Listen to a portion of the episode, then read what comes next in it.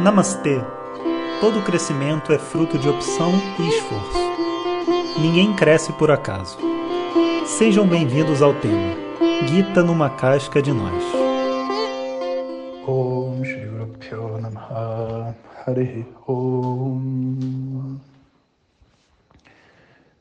Bom dia, pessoal. Continuamos caminhando errantes nessa jornada de autoconhecimento. E eu acho assim que a gente precisa ter muita honestidade intelectual para poder tratar o tema da espiritualidade, sabe?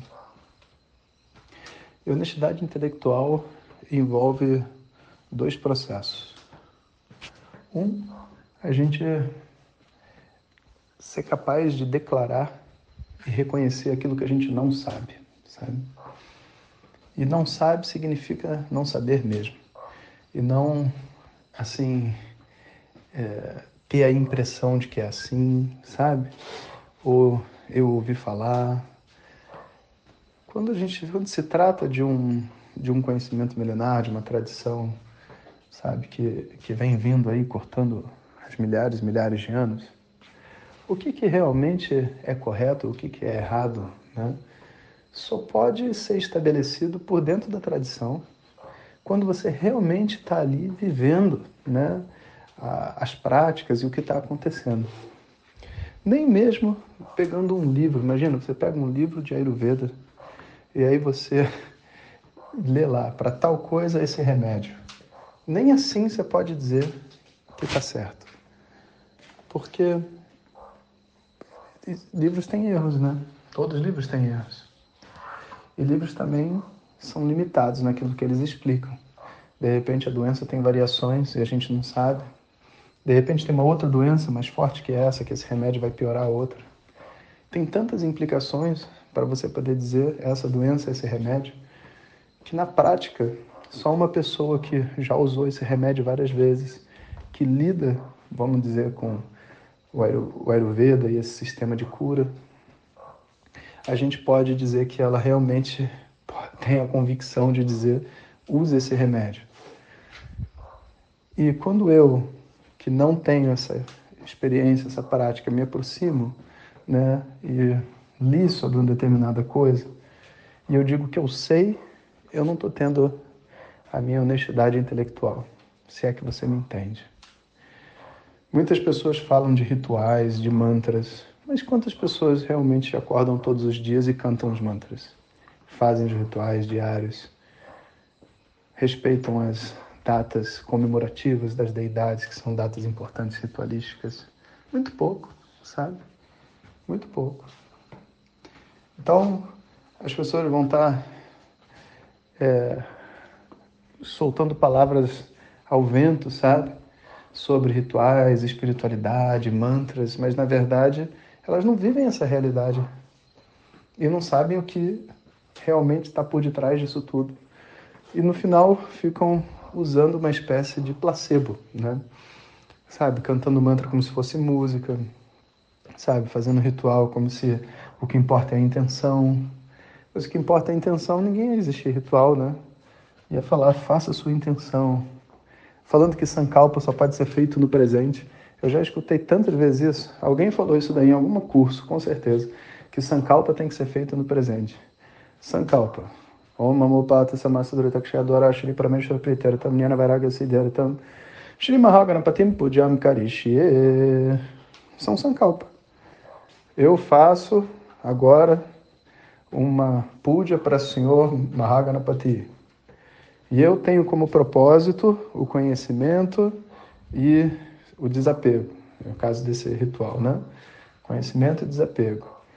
E esse, esse ritual que eu faço é a doara, é a porta para a destruição dos karmas negativos que eu acumulei ao longo dessa vida e das outras vidas.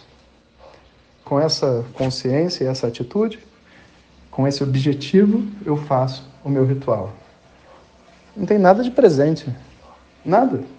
É, sabe, eu estou livre dos pápanos fazendo ritual. Ninguém faz ritual falando que já possui aquilo que, que deseja. essas coisas, sabe, se misturam todas. E às vezes uma outra coisa que uma boa intenção até, por exemplo, quando você faz uma meditação, né, você medita possuindo as qualidades que você quer. Tipo, eu sou, sei lá, forte, né? Eu sou livre do medo, né? Mas quando você faz um ritual, você não faz isso, cara. Isso é uma meditação, não é um ritual. E Sankalpa é o, o, é o principal termo usado dentro de um ritual. E as pessoas vão dizer, não, Sankalpa é no presente. Mas, cara, quem te disse isso? Da onde você leu? Diz um Sankalpa na tradição védica feita no presente. Sabe? Então, o que falta? Honestidade intelectual. A pessoa, a gente não consegue separar, entende? Aquilo que a gente imagina e visualiza como bacana, sabe? Que faz sentido, do que é realmente a maneira como as coisas funcionam e são, sabe? Então, primeiro ponto, tendo essa honestidade intelectual, a gente meio que é, se protege do nosso próprio ego, sabe? O que a gente sabe, a gente sabe, o que a gente não sabe, a gente não sabe, e o que a gente não sabe, mas faz de um jeito porque é a maneira que a gente acha que é certo, é o nosso chute. E tá tudo bem, sabe? E aí, quando um dia eu encontrar uma pessoa que canta mantras, eu vou rever aquilo que eu estou fazendo, porque eu nunca soube de verdade. Eu só estava fazendo o melhor que eu pude. E qual o problema? Você está entendendo? O ego tem que sair de cena, a gente cresce.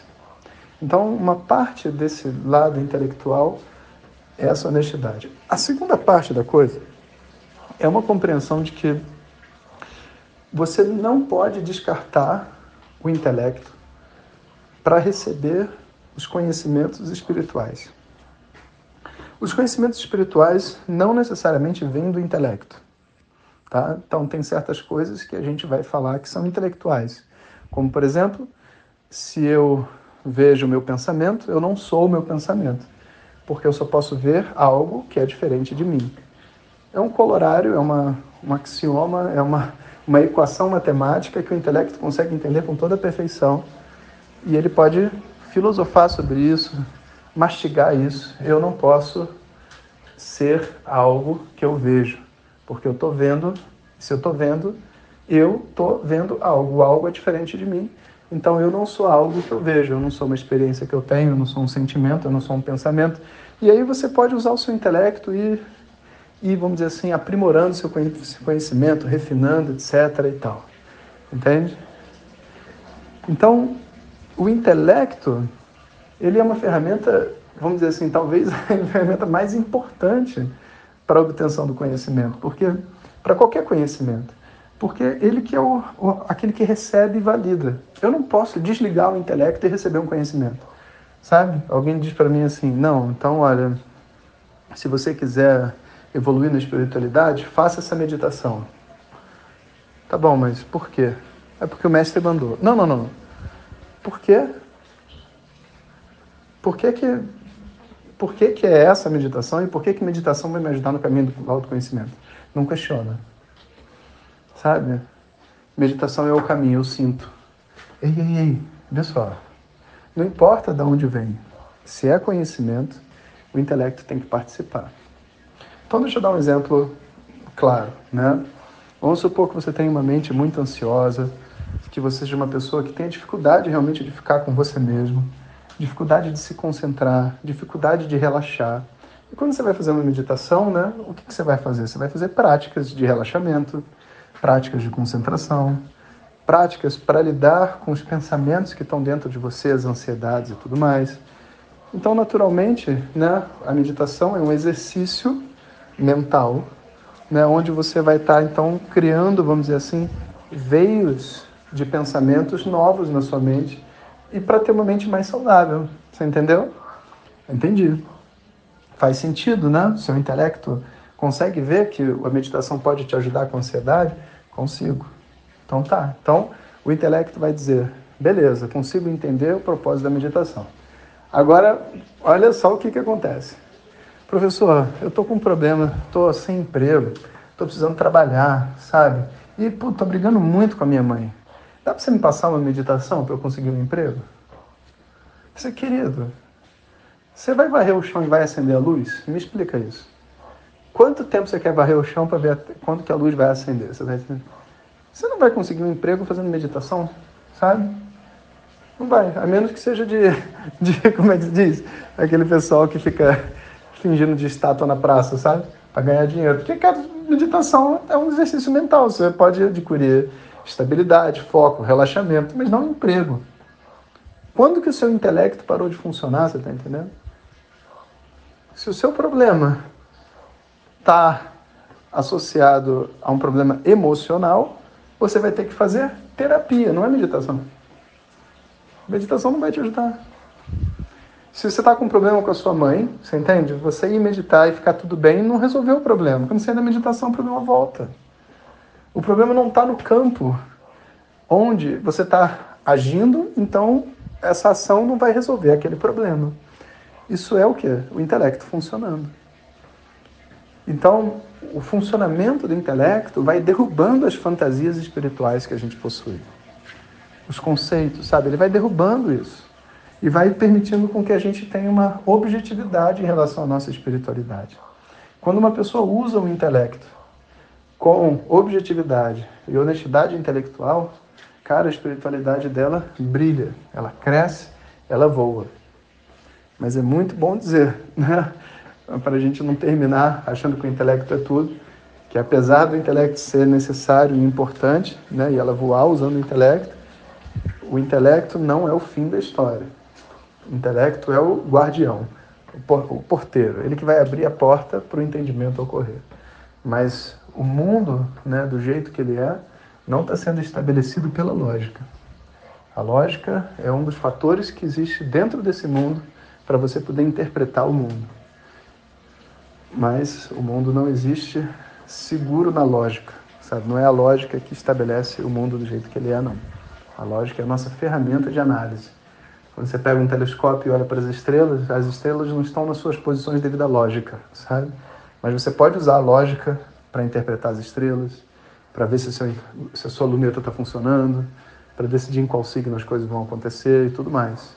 Né? Então, é importante a gente entender o, o intelecto como um instrumento, né? um instrumento fundamental para o autoconhecimento. E como a gente não não se fala muito sobre isso fora do ambiente de Vedanta, sabe? Então a gente acaba ficando com essa bandeira, né, de exaltar o intelecto e permitir com que as pessoas, né, usem mais o seu lado racional junto com o seu lado, vamos dizer assim, emocional, espiritual, para poder fazer uma jornada melhor. E é isso aí, pessoal. Um bom dia para vocês. Hariom. Muito obrigado e lembre-se, antes de compartilhar, certifique-se que a pessoa está a fim de crescer. Esse conhecimento não é bem recebido se ouvido no momento errado. Om Tat Sat.